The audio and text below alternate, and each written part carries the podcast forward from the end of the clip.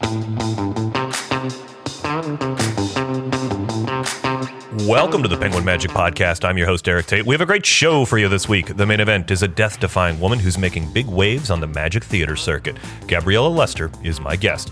We discuss her role in the IBM, the shows she's doing in Vancouver, and her taste for danger. Nick Locapo stops by the show to discuss the feature product of the week from John George. Before all of that, we kick things off with one of our quickfire segments where your favorite magicians have a serious think about the literature they would like to be lost at sea with. This week, the Bubble Magician and upcoming feature act at the Magic Castle, Meadow Perry, joins me for Desert Island Magic Books. Meadow Perry, thanks for joining me on the Penguin Magic Podcast for Desert Island Magic Books. Let's suppose you get washed up on a desert island with one magic book and it's made of Tyvek, so it's not going to fall apart in the wind and the rain and the sand. What is your Desert Island Magic book?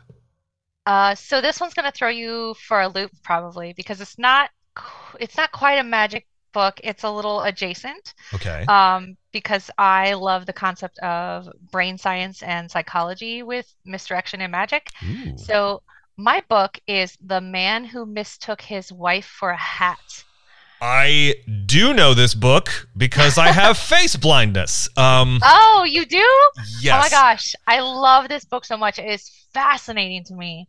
Please Uh, tell our tell our listeners about this book because I love that this is your Desert Island Magic book. Uh, but Yeah. for, for a wide variety of reasons, I'm very excited now. Please tell our audience about this book.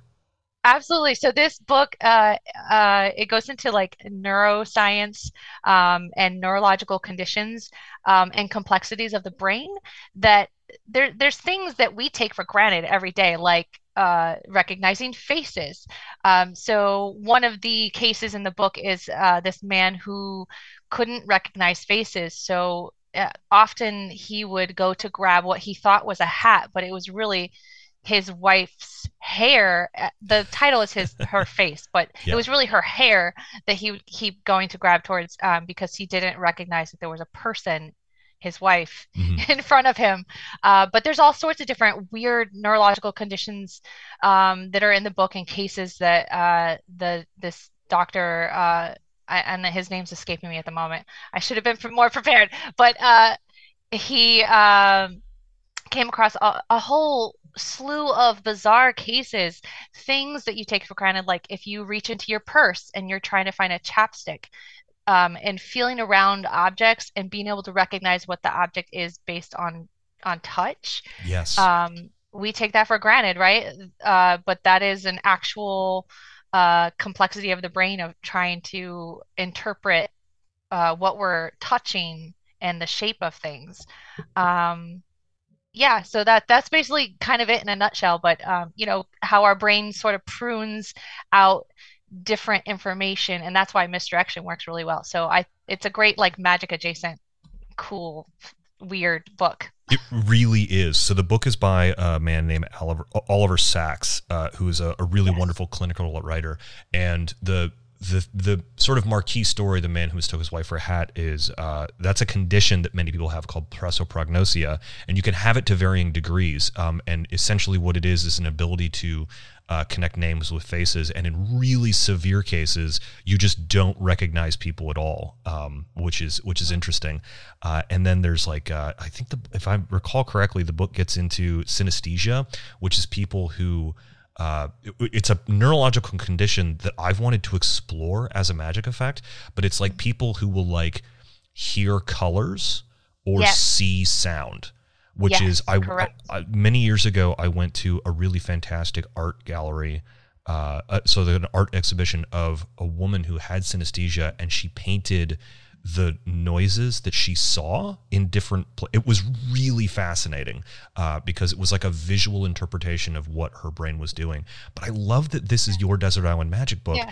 because understanding these sort of like unusual ways the brain can connect information can lead towards really incredible effects and especially with Yeah. you as a bubble magician i'm sure that like you as you look at this like the different ways in which people will interact with bubbles it must give you a, a ton of inspiration Yes, it does. Um, I, I just I love psychology, uh, sciences, and I, I think that's fascinating. That's that is the one thing that draws me to magic, um, is this idea of like the misdirection being a psychology science. So and and you know, there's there's a lot of times where people are like, "Oh, bubbles are just science. That's not magic." But I'm like, "Well, misdirection is psych- psychological mm-hmm. science. So, really, it's all science." I love that. It's a fantastic book that I think every magician should read. The Man Who Mistook His Wife for a Hat. Meadow Perry, thanks so much for joining us here on Desert Absolutely. Island Magic Books. Thank you. Thanks so much to Meadow Perry for joining me on the show. I have an interview coming out with her soon, and be sure to keep an eye out for her shows. She does some cool stuff with bubbles. Now, on to the main event.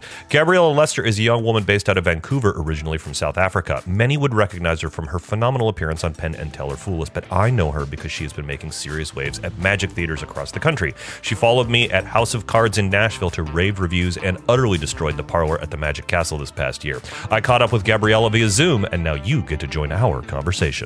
Gabriella Lester, thanks so much for joining me here on the Penguin Magic Podcast. This is a long overdue interview because I first ran into you at Magic Live a couple of years ago, and then more recently, we got to spend time with each other at the IBM convention in Atlanta last year and in Blackpool this year, and you are just out there tearing it up. Uh, and if our, if our, if our audience has not heard of you, they will soon because you were recently on Penn and Teller Fool Us, correct? I was, yeah. With an with an amazing straitjacket act where you sort of like made fun of Penn and flirted with Teller, and it was it was really fascinating. But uh, you currently perform at the uh, Cabaret of Wonders in Vancouver with Billy Hsueh, the president of the IBM, uh, uh, Sean Farquhar, and uh, Alexander, former president of the IBM, and you got there via South Africa. Can you tell us a little bit about where you came from and how you got there because these are these are not like this isn't like a local showcase you're doing. You're doing some pretty big stuff. Yeah. Oh god. Um, you made me sound really cool. Um, well i was born in south africa. I was only there for a few years. My parents just decided from really like when my brother and i were really young that they wanted us to move here to be able to have opportunities and less fear growing up. So we moved here. Um, I went to school here. So my whole life has kind of been in Vancouver. Gotcha. Um, and then when I was about 10, I saw Sean perform at my middle school and like absolutely fell. Actually, I thought his performance was quite subpar. I don't remember much of it, but after the show, oh god, this is recorded. Um, I came up to him to get an autograph, and he put the sharpie in his nose and pulled it out of his mouth. And my ten year old brain was like, "That seems like a really cool thing to do for a living. I'm gonna do that." So I fell in love with magic, and um, Sean, being like from the same area as I am, we were kind of always, I guess, we were in the same magic circle. So I saw him in passing a few times, and I was just like this little kid, like. Like I remember high school, it's like I didn't sneak out and go to parties. I was like, sneak into the basement to watch like videos of his FISM performance. Like I was just absolutely infatuated. Um, and then I guess just things progressed and as i moved further with like my life in magic sean became my mentor and mm-hmm. i've been working with him for a little while now which is the coolest thing in the world it is it is pretty amazing to to see the the people that you're hanging around with and it's no wonder i mean you're very good i mean like you actually just recently I was at House of Cards and you were there like two weeks after me, and I heard that you were killing it at House of Cards. What does your show look like when you're doing uh, performances these days? And I, and I ask you that because I know that you're into the big escapes and doing some dangerous stuff. So what does it look like when you're doing? We'll, we'll talk about that in just a bit, but what does it look like when you're doing more of these cabaret experiences? Uh, well, the cabaret show is a bit more like uh, parlor style, which I, I really like. I really like the venue because it's Sean's room. It's it's Hidden Wonder, so mm-hmm. it's a really really beautiful intimate theater. Um, so I was doing there. I usually do a similar set to what I was doing at House of Cards, mm-hmm. which is it's weird now. Like I'm in a headspace where I don't think that much about my material because I'm really working on like just being present with my audience and stuff, mm-hmm. which is something I couldn't really grasp before, but it's a thing that I'm learning, I guess. Um, so in the cabaret kind of stuff, I'm doing a lot of Sean's material. Like I'm doing sheer luck and I'm doing yeah. a lot of the stuff that he's kind of taught me, which is a really cool thing. Um, what is it like having? I mean, so you you've had a pretty close association with Sean Farquhar for most of your magical life, and you know, I mean, you just described meeting him in middle school and then him like shoving a marker in his nose and coming out of his mouth. How long after you started learning magic and going to conventions and hanging around other magicians did you sort of realize who your mentor was? Ah. Uh like, do, do you do, you do you know what I mean? Like, like I've yeah. known, like I've known Steve Bargatze for years, and it wasn't until like a decade into magic that I was like, oh yeah, I know Steve Bargatze, and people were like, you know Steve Bargatze? That guy's a legend, right? Um, He's the best, yeah. Yeah, and so oh. like, kind of, what was that? How was that experience for you? Sort of like realizing that your mentors was like widely regarded as one of the best magicians in the world. I, I I definitely get reminded very often, like pretty much every time I go to any magic event ever, because it's my introduction of this is Gabriella. She's a Sean Farquhar student, and then they all think that I'm like meant to be good, and I'm like, thank you. but yeah, I, I, mean, everyone's quite surprised when they hear about it, or they hold it in quite a high regard, which means I I do too. I still surprise myself, like like when I get a text from him and I'm like, oh my god, it's Sean Farquhar. I'm like, you see him every day. Calm down. Yeah but I still think it's the coolest thing in the world. I, I don't want to take any take I don't want to ask that question to take anything away from your own accomplishments. I mean, you've performed at the Magic Castle, and uh, you know you, you didn't get there because somebody walked you through the door. You got there because you're good. I mean, a lot of the stuff that you places you play are, are on your own merit. Uh, but I want to talk about your Fool Us performance because you did a really wonderful straitjacket escape. How how have you gotten into these like bigger and larger escapes. I mean, that kind of seems to me to be a lost art, particularly among you know people my age and, and your age who are like a little bit mm-hmm. on the mm-hmm. younger side. You just don't see much of that anymore. Yeah. Oh God. I mean, I was really, I guess, for me, pretty young when I started doing that, and it was just kind of by chance. Um, it was like I guess a coincidence happening in my life whereas I was researching oh I love magic history. So I was going down that rabbit hole when I was like 13 or 14 sorry to interrupt but this week the show is brought to you by Beyond Perfect ESP from John George. Nick Locapo joined me via Zoom to discuss this incredible ESP prediction effect.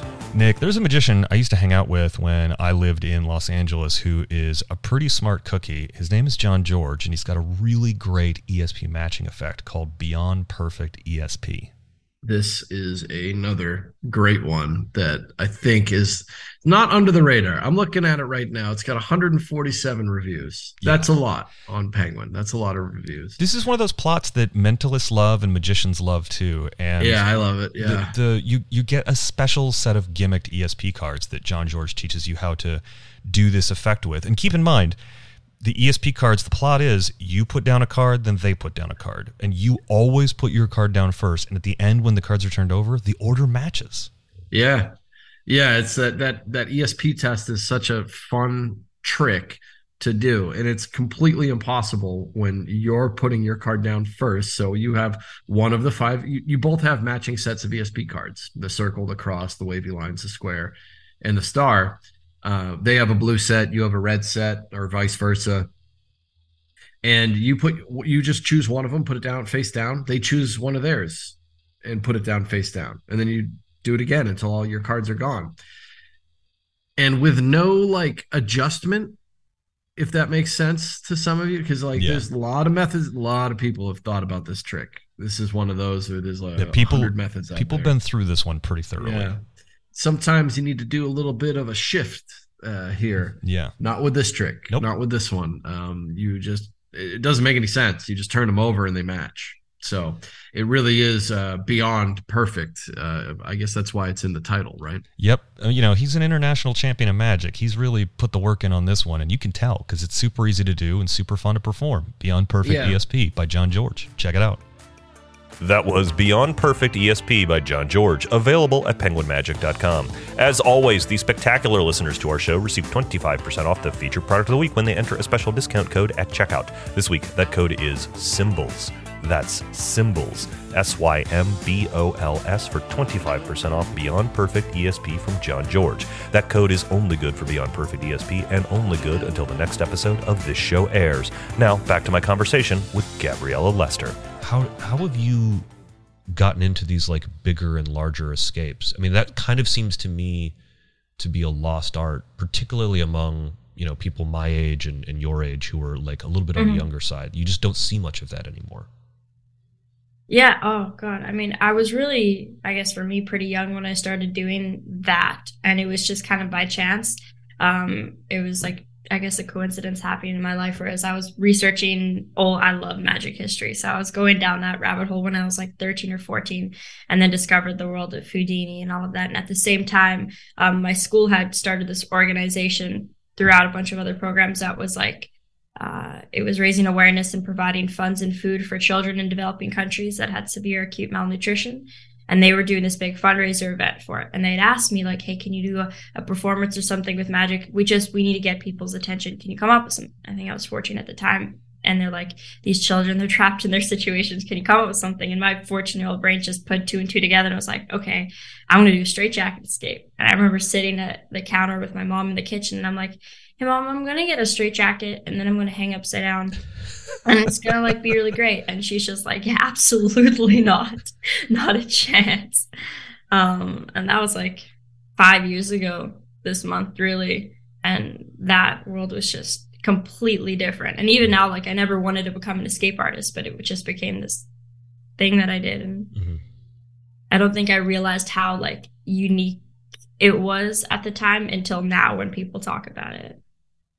It's uh you know, it, it I mean, it really is one of those things that I don't know many escape artists. Like inside the world of magic or out of it. Where do you I mean, where do you practice something like that when you're 14? Uh, well, when I first wanted to do it with like absolutely no knowledge, I would literally just go to like the playground and hang upside down on the monkey bars and watch people look at me like I was like loony. Um, and then eventually found my way into like circus gyms and made friends with the right people. Mm-hmm. But it was it was hard because a lot of like the mentors and people in my life at the time didn't want me doing that at all because they were like you're this you're you're cute you love magic you do card tricks like just stay in that bubble because they think you're going to steer away and go down that whole direction and give up on magic hmm. And they're just like it's it's not for you just don't do it and i remember like every time i tried to ask for someone to help their advice would always be to just not do it so i didn't actually think for a long time that you know it was to like play out the way that it did do you think your early uh, interest in escapes has led to you becoming an adrenaline junkie as an adult? I mean, your half of your Instagram is magic, and the other half is you like racing, you know, motorcycles down the highway with your friends. Yeah. Oh God. I mean, a, a, lot of that interest probably comes from my dad. Mm-hmm. He was a race car driver, and so I think growing up, I, I really, really like. I really like. He's got his racing simulator in this room. Um, I really looked up to him and I and I think when I started biking it was really just another way for me to spend time with him like I knew nothing about it when I started and it just became this thing I, I kind of fell in love with mm-hmm. so all kind of pieces together and people call me an adrenaline junkie actually terrified a lot of the times but I enjoy it as you look further towards your career growing uh, do you find yourself being attracted more to sort of the large stunts and escapes and grand illusion stuff? Or do you find yourself more attracted to the magic side or looking forward to trying to marry the two? Oh, that's a good question. Um, I, I, think magic always has a special place in my heart. That's just tears above everything else mm-hmm. because mm-hmm. it's what I fell in love with and like this one thing that I constantly fall in love with every day. Um, so I think I want to have elements of both but I I like I don't want to be locked in a box as the mm-hmm. illusionist or the escape artist or whatever. I think I want to just try everything and do it all and maybe one day I find something that I really love more than anything else. But for now I just I like all of it. I like mm-hmm. performing for smaller crowds and bigger crowds. Like it's the same feeling. I just I want to perform, but I think it's most important that I'm doing magic over yeah. Songs. And then uh you do a little bit of assisting as well, correct? not by choice. Not by okay. No, uh, well, I was curious about that because I know that you and I have worked on shows together where you have assisted other people, but it's definitely yeah. It's is that that is like you stepping up and helping out a friend, correct? Yeah, yeah. I think for like when IBM was kind of just fill in for the spot, which is yeah. like I'll, I'll, do it if somebody needs it. I would never voluntarily mm-hmm. probably do it just because it's just not really my realm of things that I enjoy. But if somebody needs it, like of course, in the same regard of helping somebody you're part of this new fascinating generation of women who are taking the center stage in magic and it's it's really exciting to see the innovations that are coming uh, out of all of these young women, not just getting into magic, but really taking ownership of magic and creating their own effects and forging a new way ahead. And I'm wondering what advice, when you were younger, you know, if you hadn't come across a really amazing mentor like Sean Farquhar, you know, if you were you know in somewhere other than Vancouver what mm-hmm. would what would advice would you give to younger women getting interested in magic and wanting to sort of head in the direction that you have? God, probably the same advice I'd give to like young boys or anyone is just ask questions and perform as much as you can, like everywhere. Like I think the biggest thing for me was you're not going to do it if you don't have it with you. So carry a deck of cards with you everywhere. Just ask, like, just immerse yourself into the world because then you'll start to create and have it with you a lot. And then be like totally okay that you're going to fail a lot and get things wrong and mess up. And it doesn't mean that you're like any less of a performer and it doesn't mean you're not going to succeed. So be okay with the idea of failing, but don't let it let you fall out of love with it and don't let it stop you from like moving forward. You also have, uh, I, I, don't think a lot of people know this, you also have an interesting role inside of the International Brotherhood of Magicians. You are sort of in charge of a lot of the social media going on with the IBM these days. Am I, am I correct? Yeah, a little bit, yeah. How did you get involved with the IBM? Uh, I joined when I was younger, when joining like the local magic circle where I'd kind of met Sean and all those guys. Mm-hmm. And then just being within Sean's circle and his infamous presidential plan that I should not be mentioned. I, I don't think it's very secret anymore as to what. Yeah, I think everyone can see, but yeah. it's okay. We'll uh, so you run? Uh, do you you run the Instagram and a little bit of the Facebook? Yeah, yeah. There's a couple people in charge of the Facebook, but mm-hmm. I'm primarily Instagram. And what what are you seeing uh, on like? Are you are you finding that we're the, the us as members of the IBM are being able to attract younger and younger members and keep involved in new ways using social media platforms like Instagram? Yeah, I think it's been great as a way of like showcasing a lot of our current junior, like of the teen seminar kids and stuff, because they're sending in videos for us to share and they're promoting stuff. And we started running Teen Tuesday through the IBM, which is like a once a month virtual jam kind of thing that's been mm-hmm. Fairly successful. As in, like, we set it at times and we have kids that on the other side of the world that are setting alarms at 3 and 4 a.m. just to join and hang out and talk magic for an hour, which I think wow. is a really, really cool thing. So I think in some regard, it's reminded me, if not anyone else, just how passionate young people are about magic and that the fact that we have a space for them to go is really, really cool. So being able to connect the two is important. I think it's really exciting some of the stuff you're doing with the IBM virtually because one of those weird questions you get a lot you know, I'm the president of IBM Ring 7 here in Columbus, and people were like, well, you know, what does like joining the IBM get me? And I think that sometimes we forget that having this large international organization allows us to meet magicians from all over the world. And especially mm-hmm. now that we have like younger and younger people like you who are fairly tech savvy, who are able to sort of like lead these new innovations like the Teen Tuesday, where you can have this virtual jam session where people, you know, where kids in Canada, the US, England, Sweden, you know Japan are all getting together to jam is really fascinating. Yeah, it's been such a fun experience too, and and there's so many people that like we've never met or that just wouldn't have the ability to come to the convention, but now these kids like we have a group chat and they're messaging each other every day. And when some of them were trying out for the castle they're like wishing them luck helping them with their nerves. They're sending videos and showing each other ideas. So just having that community I think we really haven't tapped into before is such a beautiful thing. Because all they're doing is they're encouraging each other and they're all sharing the same passion. So it's such a great thing to see. Well, we're about out of time, but before we go, can you tell me a little bit about the show that you and Billy and Alexander are doing, Cabaret of Wonders? Because you, because the three of you are doing this like awesome, fun new show that is like totally separate from Sean, but in Sean's venue. And maybe you could tell our listeners a little bit about that in case they're ever in Vancouver and want to come see your magic. Yeah, for sure. So the show's just over an hour. Um, this month is taking place on a Monday. Sometimes it changes. Like if Sean's out of town, we'll do it on a weekend. Um, and we're doing like 20, 30 minute sets each for the most part because Alex is away so much. It's Billy and I, and then we'll invite a performer. Um, and each month, so it just kind of changes, and we're just it's a space to try out some new material, work with audiences, and uh, I, it's been such a great experience because it gives us the ability to like learn how to sell tickets and create our own show and put our name to something. Mm. Um, and Sean's, I think, has stepped a little bit back where he's just, this is your thing, let it be your thing, which has been really, really nice. And he had Cabaret of Wonders for a long time. So when I was little, I was like, one day I'm going to be in that show, and now I get to do it every month, and it's just such a, such a beautiful thing. Well, where can people find out more about your magic if they want to find out about you online?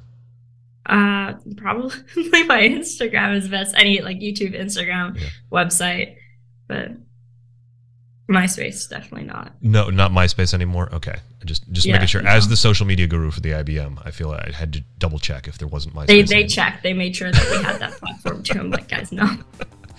Gabrielle Lester, thanks so much for joining here on the Penguin Magic Yeah, podcast. thank you so much. That's going to do it for this week, kids. Thanks so much to Gabriella for being on the show, and thanks to you for listening. Heads up out there, Magic fans, I have some show announcements for you. This weekend at Kellar Comedy Magic Club in Erie, Pennsylvania, you can see the one and only Nick Locapo. He'll actually be opening up for an old school chum of mine, Nathan McIntosh. It's going to be a great show. I'll be at Kellar's the next week, May 12th and 13th, and then I'll be at Mystique Dining Lounge in Salt Lake City, May 15th through the 20th. Plus, both Nick and I have solo shows upcoming at the P3 Magic Theater. Ticketing information for that is available at p3magictheater.com. We love seeing Penguin fans at all of our shows. Be sure to come out and say hello. As always, we're a weekly podcast, so be sure to like and subscribe as well as share your favorite episodes on the social media platform that you are searching for advice on the best PC RGB lighting on.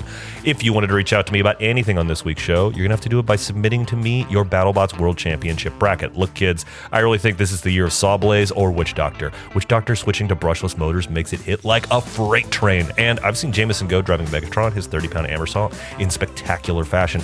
I really should just start a robot combat podcast. But if predicting the outcome of 250 pound robot fightings isn't your brand of motor oil, you can always hit me up on Instagram at Erik Tait. That's at E R I K T A I T. From me and everyone else here at the P3 Magic Studios, practice, practice, perform.